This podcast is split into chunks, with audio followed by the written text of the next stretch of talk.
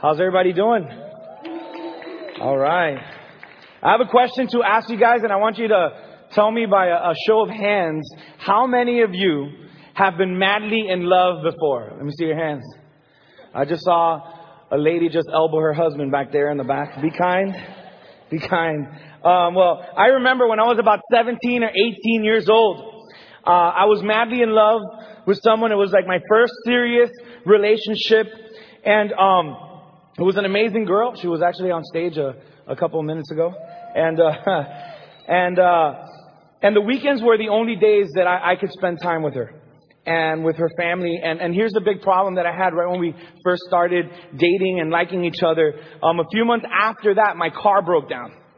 And so it was real hard for me to get to her house. I mean, at first it wasn't that bad. I, I would ask my parents to drop me off and, and they would take me and, and sometimes I'd ask her parents to give me a ride, you know, but that got old pretty quick. You know, weekend after weekend, like people working their schedule around my schedule. And, um, it got to a point where I, I had to ask myself, how much do I want to see her? How far do I want my relationship with her to go? Is this just a pastime for me? Or is this just a girl that I, I think is cute, a girl that I like? Or, or could she be the one that I spend the rest of my life with?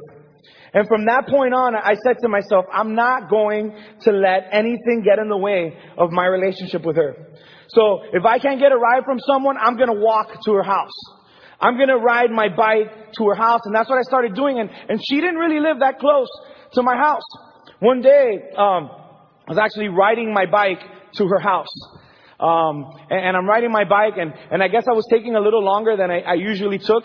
And as I'm riding my bike, I hear my cell phone going off. And, and you gotta imagine, I'm 33 now. I was about 18, 19 years old at the time. And so cell phones were about this big, right? And so I'm riding my bike and my cell phone's ringing. I was wearing these parachute pants, so it was like on the bottom pocket. And so as I'm riding my bike, I'm trying to get the phone and I can't get it and, and I'm trying to get it and all of a sudden I lose control of the bike and I, I crash into this rock and I fly off of the bike. And, and when I land, boom, you know, I got like dirt in my mouth. I'm spitting it out and I'm like, hello?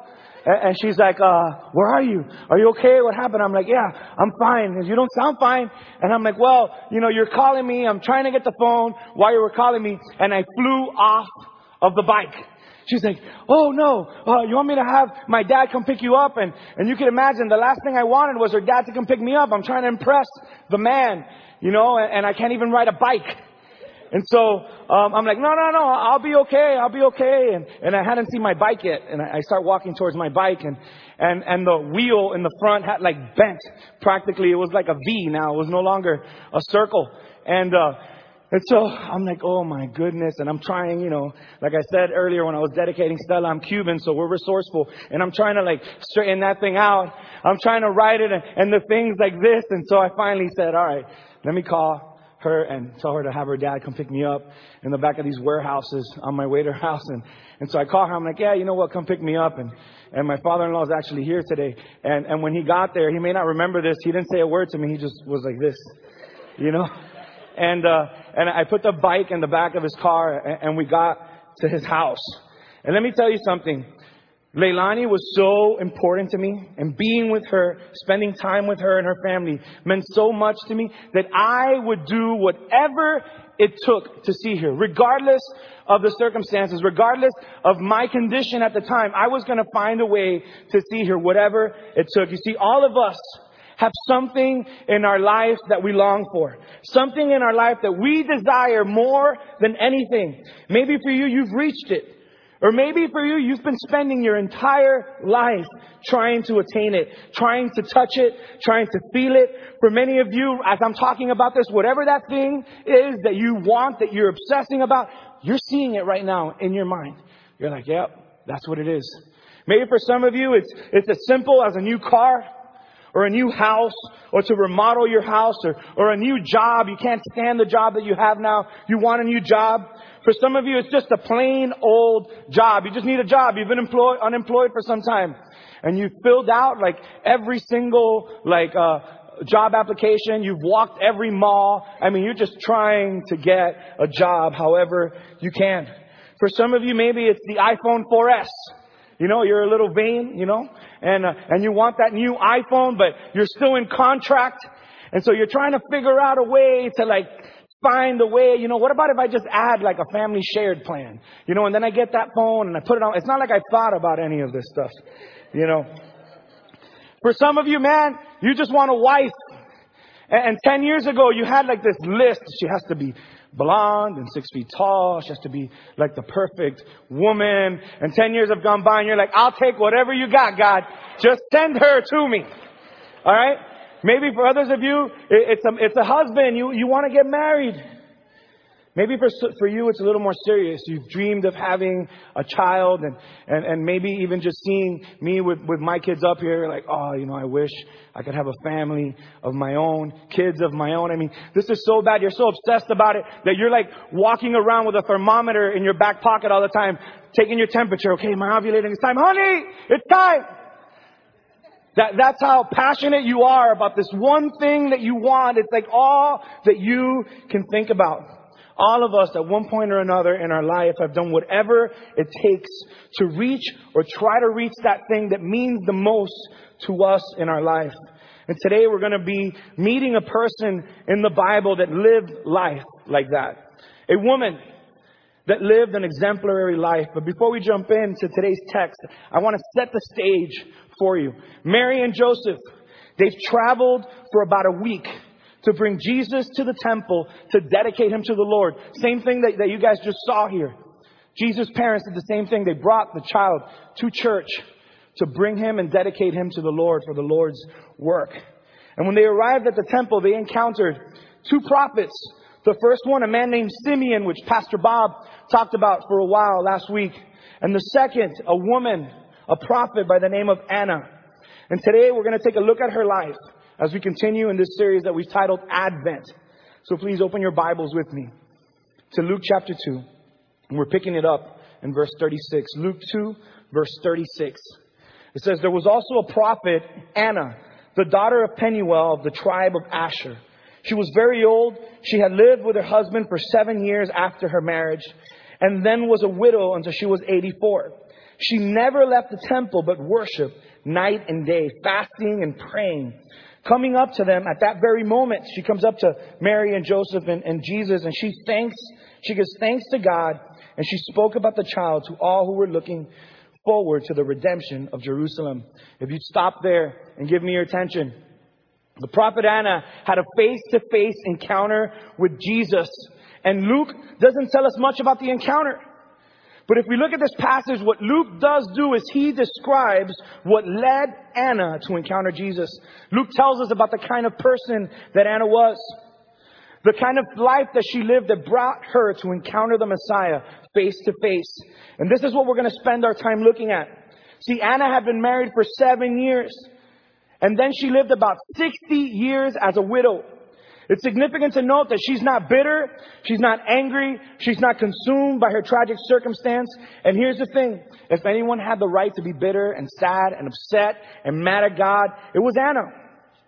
Anna was widowed in her early 20s, widowed in a culture that provided few possibilities and security for widows. And you're thinking, man, 20 years old, can't you just get married again? She's just starting life. Let me tell you, back in the days, in the time of Jesus, people were getting married 12, 13, 14, 15 years old. And so seeing her at 20, she was an old woman. You know, that's not what the man of the time wanted. They wanted a young girl, like a lot of old men nowadays, right?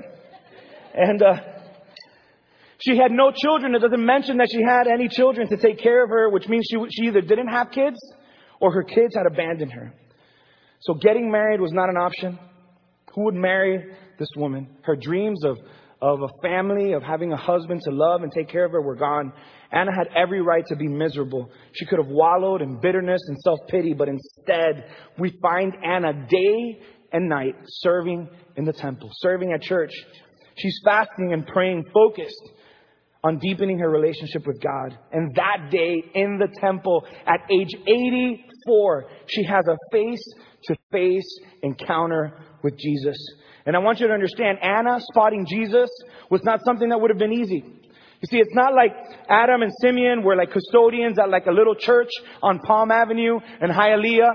you know, and it's Monday morning and they're mopping up the church and all of a sudden a couple walks in with a cute little baby and they're like, it's gotta be Jesus because it's Monday. No one comes to church on Monday. That, that wasn't the case here. The temple in Jerusalem was the center of the world for the Jewish people. There were thousands and thousands of people there in and out and all over that place. It was like Walmart on Black Friday. Okay? A lot of stuff going on. And in the middle of this, Anna, led by the Holy Spirit, sees Jesus. She sees Jesus. She spots him uh, among thousands and thousands of people.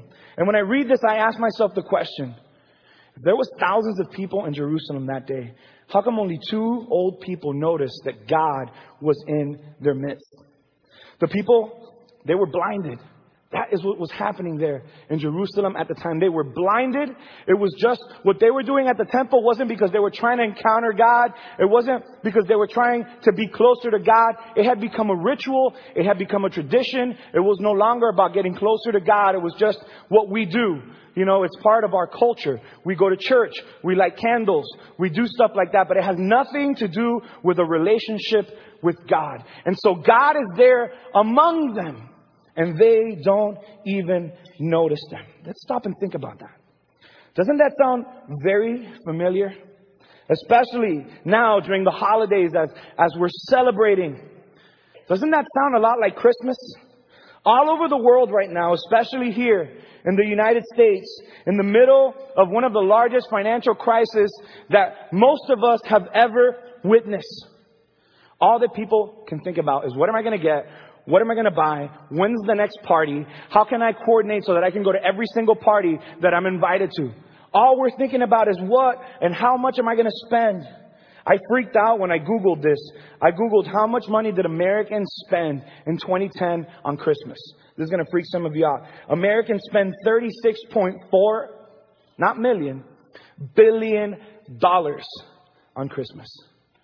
See, this holiday, it's supposed to be the biggest thing that's ever happened to the world. The best thing that can ever happen to mankind. God sent Jesus to save us from eternal damnation. And most people, even sometimes us, forget or don't see it or are blinded. I was watching the lighting of the tree at Rockefeller Center the other day, and there was this amazing choir. Did anybody see that, the lighting of the tree in New York? Yeah, I watched it this year for the first time, and and, and there was this choir singing Joy to the World. And I'm watching this on national television. And I'm listening to the lyrics and I'm like, what?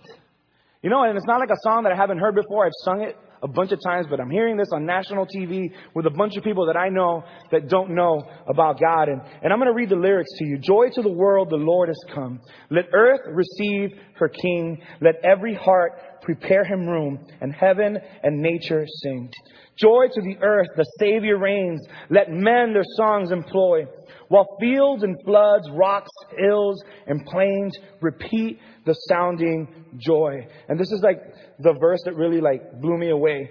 No more let sins and sorrows grow, nor thorns infest the ground. He comes to make his blessings flow, far as the curse is found. And the last verse is this He rules the earth with truth and grace, and makes the nations prove the glories of his righteousness and wonders of his love. Hello? I mean, all I could think about when I was watching this was, do you hear what I hear? I mean, that's the gospel. The gospel being sung on national television and yet the world is blind. Jesus is right there and people don't even see him. Jesus was right there in the temple and Anna was the only one that saw him. Why is that? How come Anna, of all the old people, of all the people there, this old lady that probably didn't even see very well, spotted baby Jesus among the thousands, spotted the Messiah, God in the flesh. You know why Anna had an encounter with Jesus? It's the first filling in your outline. It's because she was pursuing God. Because she had dedicated herself to the Lord. The number one priority in her life was God. She's like, all these messed up things have happened to me in my life, and, and, and I could do what everyone else does when this happens to them, and just be miserable in my home, and crying, and hoping that people would have pity upon me, and come visit me, and maybe give me some alms, because man, the worst thing that could ever happen to anyone, I'm all alone. She had every right for this to happen, to, to feel that way. And yet she didn't. See, sometimes we wonder, how come I don't see God doing things in my life. We hear about what God does in people's lives and, and like, this happens to him, it happens to her, but it never happens to me. Where is God in your life? Is he a priority in your life or is he just like just something that you do or just something that you remember when you really need something?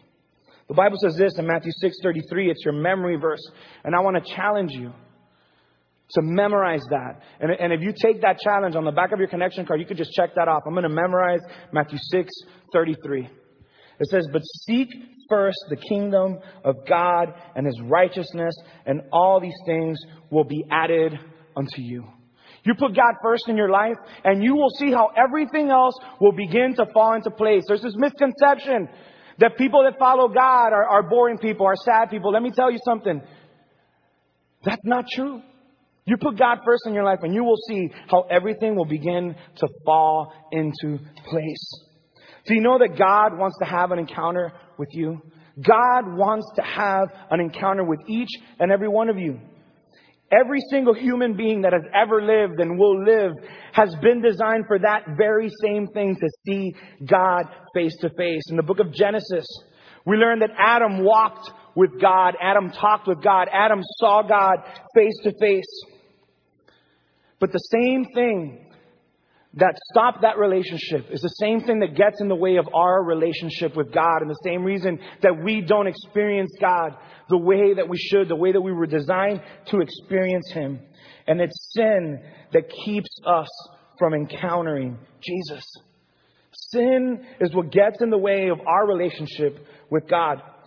In Hebrews chapter 12, the Bible describes sin as something that entangles you, something that ties you up. It says easily entangles you.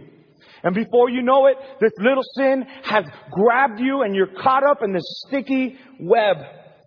This summer, I took my boys fishing for the first time and I was so excited. This was a moment that I had dreamed about my entire life. Even before I had kids, I had thought about the day that I would take my kids fishing. And when I found out that my first son, my, my oldest child was a boy, you know, we're seeing the sonogram and it's like, it's a boy. And I was like, yes. And shortly after I thought, man, I can't wait until the moment, the day that I could take him fishing for the first time. You know, it, it just brought back great memories. It brought back memories of, of when I went fishing with my father, and, and those were great times. And, and so I wanted to have the same time with my kids. And so this summer, we're in the Keys, and uh, my my kids, I got them fishing rods, and and I got my fishing rod, I got my tackle and the bait. And as I'm doing all this, my wife's looking at me and she's like, "Honey, do you realize that they're two and four? And I'm like, yeah, yeah, they're perfect. That's the perfect age. I actually have a picture of them as they're walking to go fishing. Um, and as you can see, Joshua was a lot smaller and, and there's Caleb. And, and we're walking over there and I, I got my iPhone and I'm taking pictures. I got like my bigger camera and I'm like, stop, stop, take a picture. And, and here's another picture. There's Caleb posing. He wasn't even fishing. I'm like, just probably just stand there and hold that that way. You know, and I'm like, stay still. He thought it was a sword. And he's like, I'm like, just stand there and hold it. And I finally got a picture. And, uh, and it's because I wanted to remember, I wanted to create memories with my kids. I, I wanted to get, get these pictures and one day they would look at it and be like, oh, that first time that I went fishing with my dad. And so finally we get to the rock where we're going to start fishing and I begin to explain to them, this is a hook and uh, it's dangerous. And, and the little one's like, what's dangerous? And I'm like, it can hurt it hurts. You know, he's like, okay. And so I put it on the end, I put bait on it, and, and I'm like, well, you cast it, and they're trying to do it, and they have no idea how to do it. And finally, they learn how to throw it, and, and then uh, finally, when their bait is in the water, I, I go to get my rod, and, and before I could even grab my rod, they're fighting and, and they're yelling because their lines have gotten tangled up. Has that ever happened to anyone? When you go fishing, your line gets tangled up, and I'm like, oh. And so I put my rod down, I untangled her thing, I had to actually cut one of the lines, I rehook it, put bait, throw it back in the water, and then finally I get to throw, and as soon as my bait like hits the water, they're fighting again, their, their rods are tangled, and this happened over and over and over again. I'm cutting their rods, breaking their lines, and, And to the point where Caleb broke my heart and he looked at me and said, Papi, I don't like fishing. I'm like, oh, you have no idea what you've done to me. And, and then the other one's like, yeah, we want to have fun. This is boring. And Joshy starts grabbing the bait and he's throwing it in the water. He's like, let's feed the fish. Let's feed the fish. I'm like, oh. And here's the thing, all of my dreams, these, these, these fantasies that I had about fishing with my two boys were ruined because the lines kept getting tangled up. My dreams and, and, and these memories that I wanted to create with my kids were ruined because the lines got tangled up over and over again. And that's what sin does. It tangles up and destroys our dreams. It destroys our vision. It destroys our plans. It just tangles it up. And before you know it, everything that you had planned, everything that you wanted to do, you can't reach it anymore. See, it destroys God's plan for our life. And the only way that we can overcome this sin, the only way that we can have an encounter with Jesus like Anna did, is if we live a life that actively pursues the Lord. See, isn't it amazing that the God who created you and created me and created everything wants us to pursue Him, to seek Him? And you know why? It's because God wants true fellowship.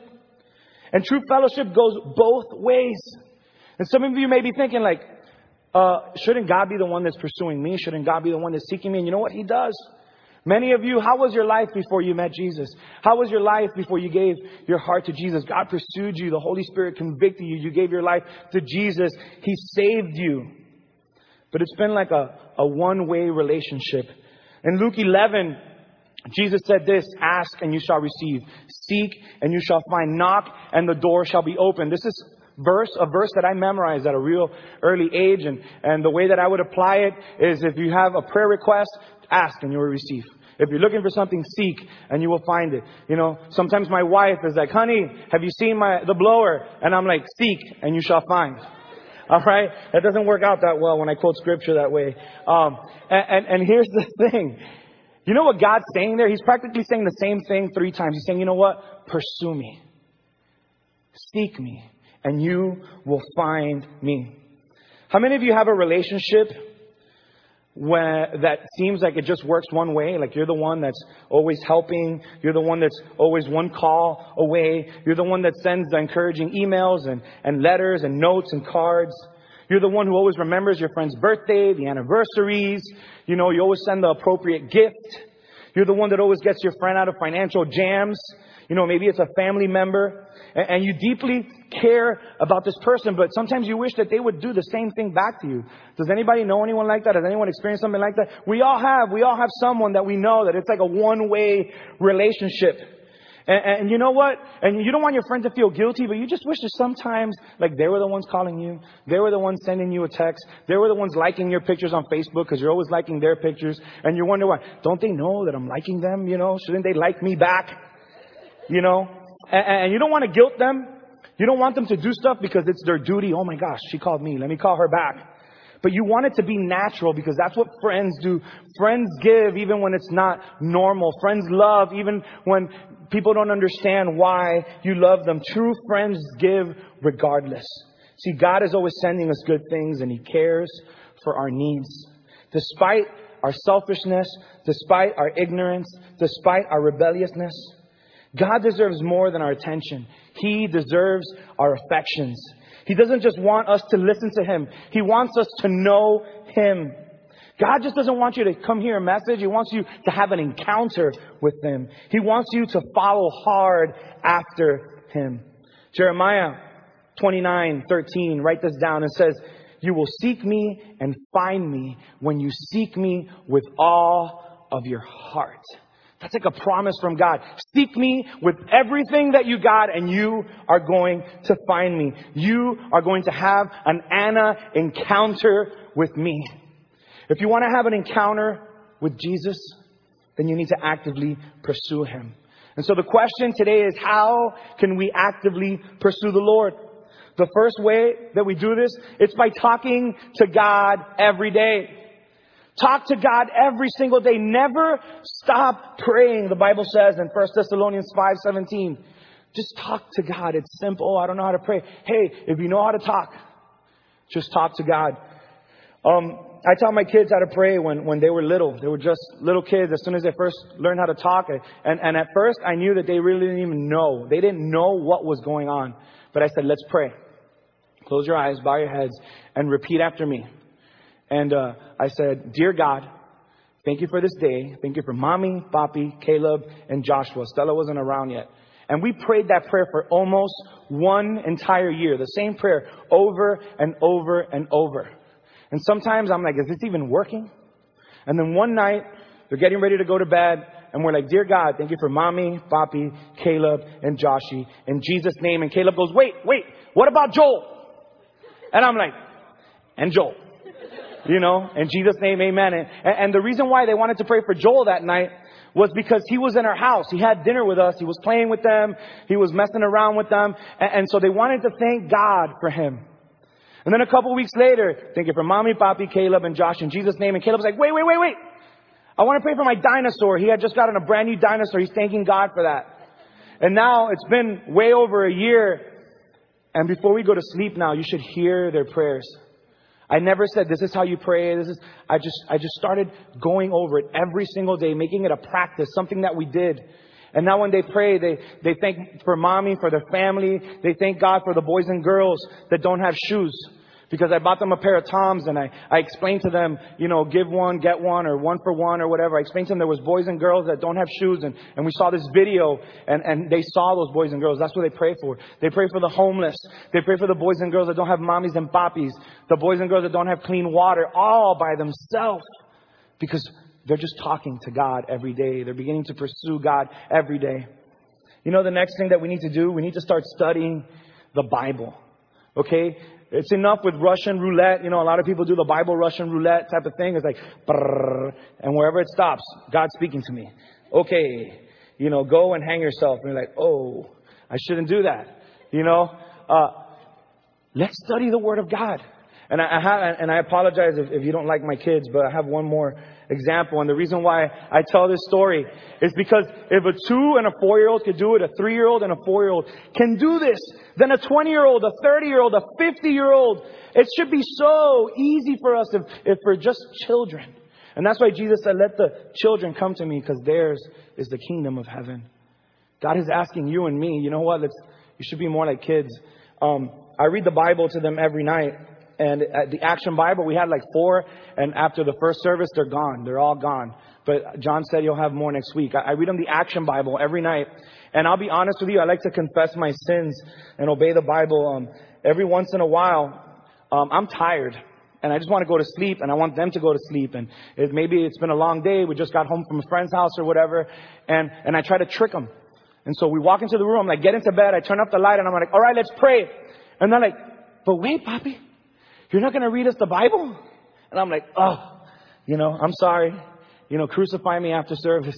And this hasn't happened once. It's happened a few times that Papi's tried to not be a good boy, you know, and, and, uh, and every single time there hasn't been one night that they let me get away with it because they're reading the Word of God. The Bible says in Romans 10, faith comes by hearing and hearing by the Word of God. Actively pursue God by reading and studying His Word on a regular basis. The third thing is getting involved at church. Yeah. It sounds simple, but you know what? Get involved in what God is doing here at our church and you will see how your life will begin to change. And it's, it's a real simple way that you can get involved. You know what? Attend every week. You know, don't just make it on Christmas or when we're taking pictures. Make it a point in your life. The same way you get up and hopefully brush your teeth every day and take a shower, come to church on Sundays. And you will see how God will begin to change your life. Another way, like Anna, serving in the temple, begin serving here at the church. Get involved with what the Lord is doing here at our church. Another way is join a growth group. The thing, like, growth group, what is that? You know what? That's just a group of people that get together once a week and study the Word of God. And, and maybe somebody, oh, Mark, I'm just not that kind of person. You know, I, I don't like showing up at someone's house. You know what? Then open your house. Host a growth group. And now they come to your house at the time that you want on the night that works for you. And they just show up at your house and they talk to you about God and you get to know people better than you ever have. I just led a group um, that ended a couple weeks ago. And uh, I can't tell you how awesome it was for me to see God changing the people and changing myself every week. Every week we got together and God was just changing us and doing amazing things in our life and hearing testimonies and praying for each other and talking on the phone. I remember uh, one of the one of the times that we met, I'm like, hey, let's break up into groups and pray for each other. And it was like one and one and one. Everybody broke up and was praying for each other. I, I thought three minutes. That's how long it's going to last. And like 10 minutes later, there's still people praying. There were still people talking, talking about what was happening in their life in just a few weeks, how God began to change that group as we were pursuing God together. And the last thing is attend events. At Calvary, we're always doing different types of events. Do you know that in a couple weeks, there's about 50 people that have signed up to go Christmas caroling at old folks' homes and at uh, orphanages? 50 people. When I, when I, how many people have signed up? No, around 50 people. I'm like, what? 50 people? On the back of your connection card, you could be one of those 50 people and go and just bless some older people that are alone in the holidays, bless some orphans that are alone in the holiday just by singing a few Christmas carols and loving them. Yesterday, um, I'm not or at the moment, I wasn't that crazy about the event that was happening in the office as I was working on my message. But there was a group of people in the church office yesterday. We're usually closed on Saturday, so I like to go by myself and just, you know, me and God and my notes. And and there's these people like laughing, like Gabe Sanchez, man, he's so loud. All right. And, and I'm in my office and I'm, I'm trying to work on this message and, and, and, you know, learning it and stuff. And, and, I'm,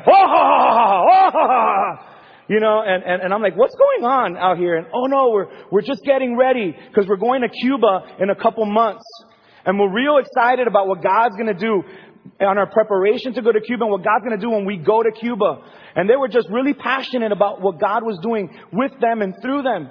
And you know that you can be involved with that too. That handsome, uh, Viking looking guy that did the connection card a couple of uh, minutes ago, Joel leads our missions team. So just see him after church and say, Hey, I want to go to Cuba. I want to get involved with what the church is doing.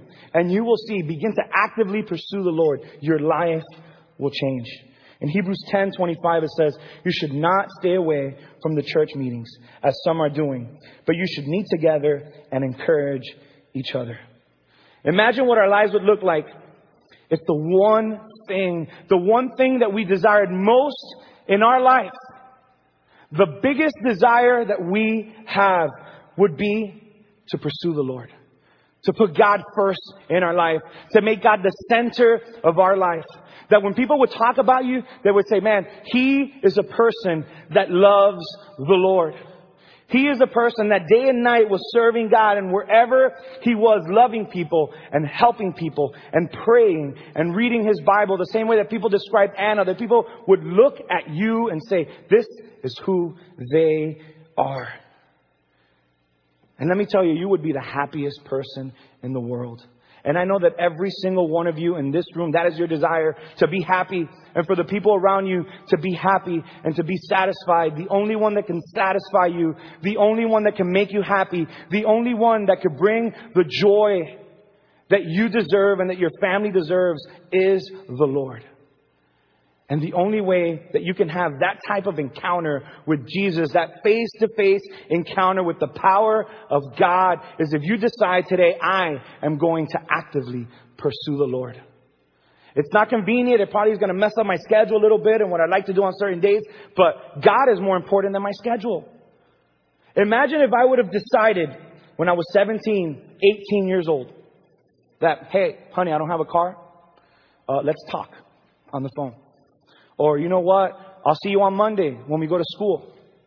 I'm not going to do whatever it takes to see you. I'm just going to, like, if I can get a ride, I can get a ride. If your dad doesn't want to pick me up, then, you know, tell him he's a jerk. He doesn't want to pick me up.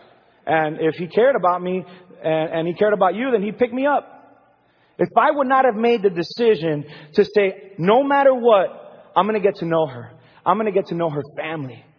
Then what you guys saw 20, 30 minutes ago, my two boys, Stella, me, and Leilani standing on the stage, that wouldn't have happened. She would have said, I'm going to interest myself and, and be with someone who would do whatever it takes to be with me, regardless if he can't afford to fix his car or not. That's how our relationship with the Lord should be. I don't care what happens. I don't care if I'm tired on Sunday, if my hair looks bad, if, you know, there's a movie that's coming out. I don't care whatever it is. I'm going to pursue God with everything that I got. And let me tell you something. Your life will never be the same. I dare you to try that. I dare you to decide to be different. If not, then we're just going to be just like the people in the temple that day, blinded. Jesus is right there. The blessings of God are right there, and we're not experiencing them because we're not trying to pursue the Lord. I'm going to ask Pastor Bob to come out, and we're going to have an encounter with Jesus now. We're going to partake in communion.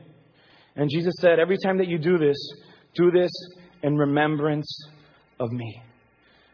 But before we partake in communion, I just want you to close your eyes and bow your heads and talk to God and ask God, is there anything in my life that is getting in the way of my relationship with you? What is it, God? What is that one thing that does not allow me to actively pursue you? Is it laziness? Is it pride? Is it anger? Is it resentment? Is it your past? Is it pride? Because, you know, I just I just can't do it. I got to live my life the way I want to live it. It's my life. Well, the reason that you're not happy is because you're living life in a way that you were not designed to live it. It's like trying to stick like a circle in a square peg and it just doesn't fit. And you're spending your entire life trying to make it fit some way, somehow, and it's not happening because you were not created to live life the way that you're living it. You were created to live life with the Lord. You were created to speak to God, to talk to God, to fellowship with God. So I'm going to pray, and as I pray, I just want to encourage you just to offer that up to God, to say, God, I've been carrying this sin, I've been carrying this burden, I've been carrying this shame my entire life, and today I want to give it to you, God. Forgive me. And you know what? God's not here to condemn you. He's not here to tell you you're a horrible person. He's here to cheer you on. You can't even understand the joy that God will feel, the happiness that the, the crazy party that will go on in heaven right now, if you just say, This sin has kept me from following God, from pursuing God, I give it to you. The Bible says there's a party that happens in heaven when someone repents, when someone offers their burdens up to the Lord. So I'm going to pray, and as I pray, whatever it is, God doesn't care what it is, just give it to God. And say, from this point forward in my life, I am going to actively pursue you.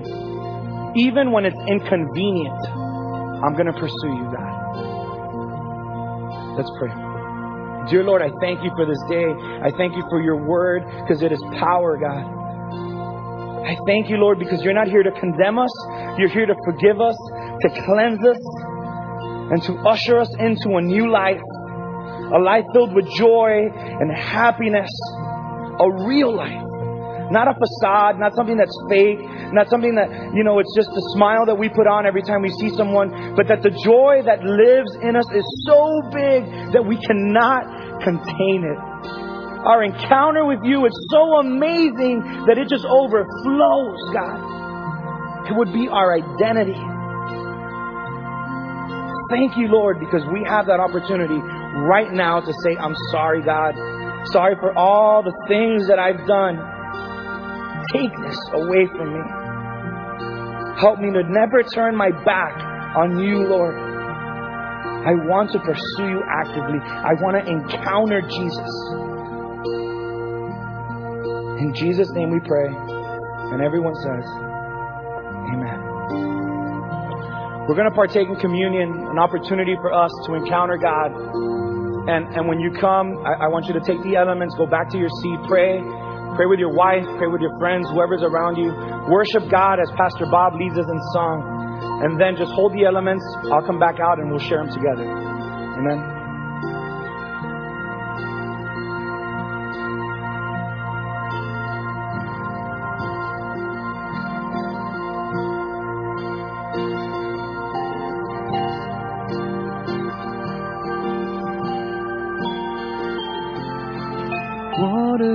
Turned into wine.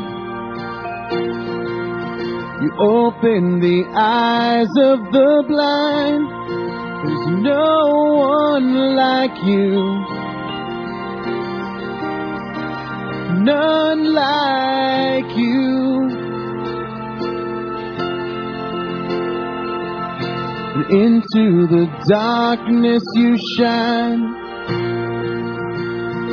Out of the ashes we rise.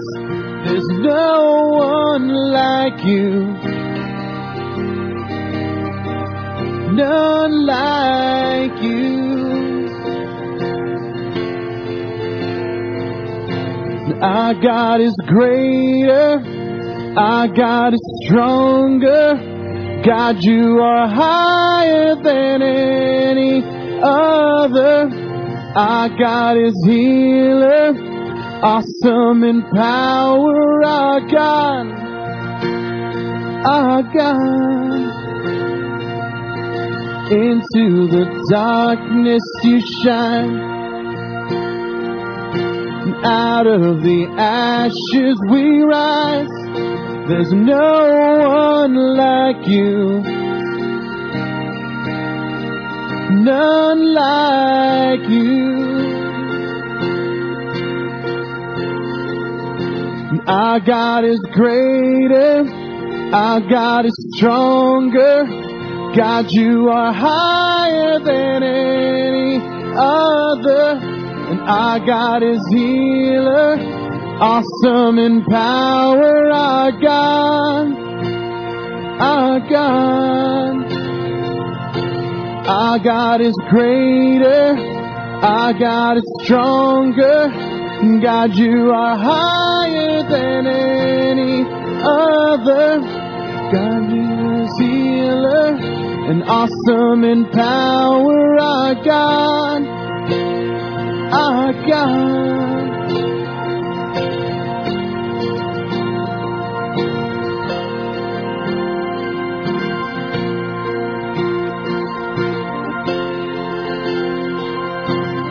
And if our God is for us, then who could ever stop us? And if our God is with us, then what could stand against? And if our God is for us, then who could ever stop us? And if our God is with us, then what could stand against?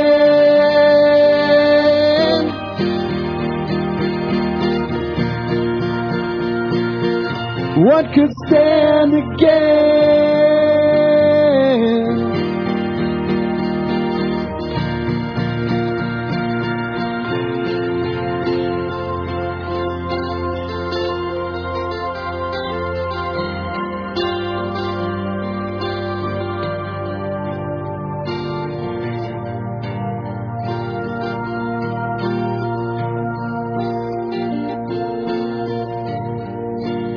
The Bible says in 1 Corinthians chapter 11 verse 23, For I received from the Lord that which I also delivered to you, that the Lord Jesus on the same night in which he was betrayed, he took bread, and when he had given thanks, he broke it and said, Take, eat, this is my body, which is broken for you.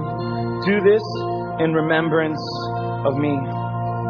Let's partake in the bread together. Thank you, Jesus. Thank you for your body that was bruised and pierced for us. We thank you, God, that by your stripes we are healed. And Lord, I pray that you would heal the brokenhearted today. I thank you for the lives that you've changed today by the power of your name, Lord. Let's take the cup. In the same manner, he also took the cup and after the supper, saying, This cup is the new covenant in my blood. This do as often as you drink it in remembrance of me. Let us partake together. Amen. And dear God, we thank you for the blood of Jesus that cleanses us of our sin, of our shame, of our guilt. We thank you that even though we are not worthy, God, you still choose to love us and forgive us. And I pray that today, in the lives of many here, would mark a change. Father, that today would serve as a monument in many lives. People that have decided to turn their back on sin, turn their back on vain pursuits, and that they would begin to pursue you and seek you, God. In your name we pray and we give you thanks. And everybody says, Amen. Amen. Praise the Lord. Thank you, guys.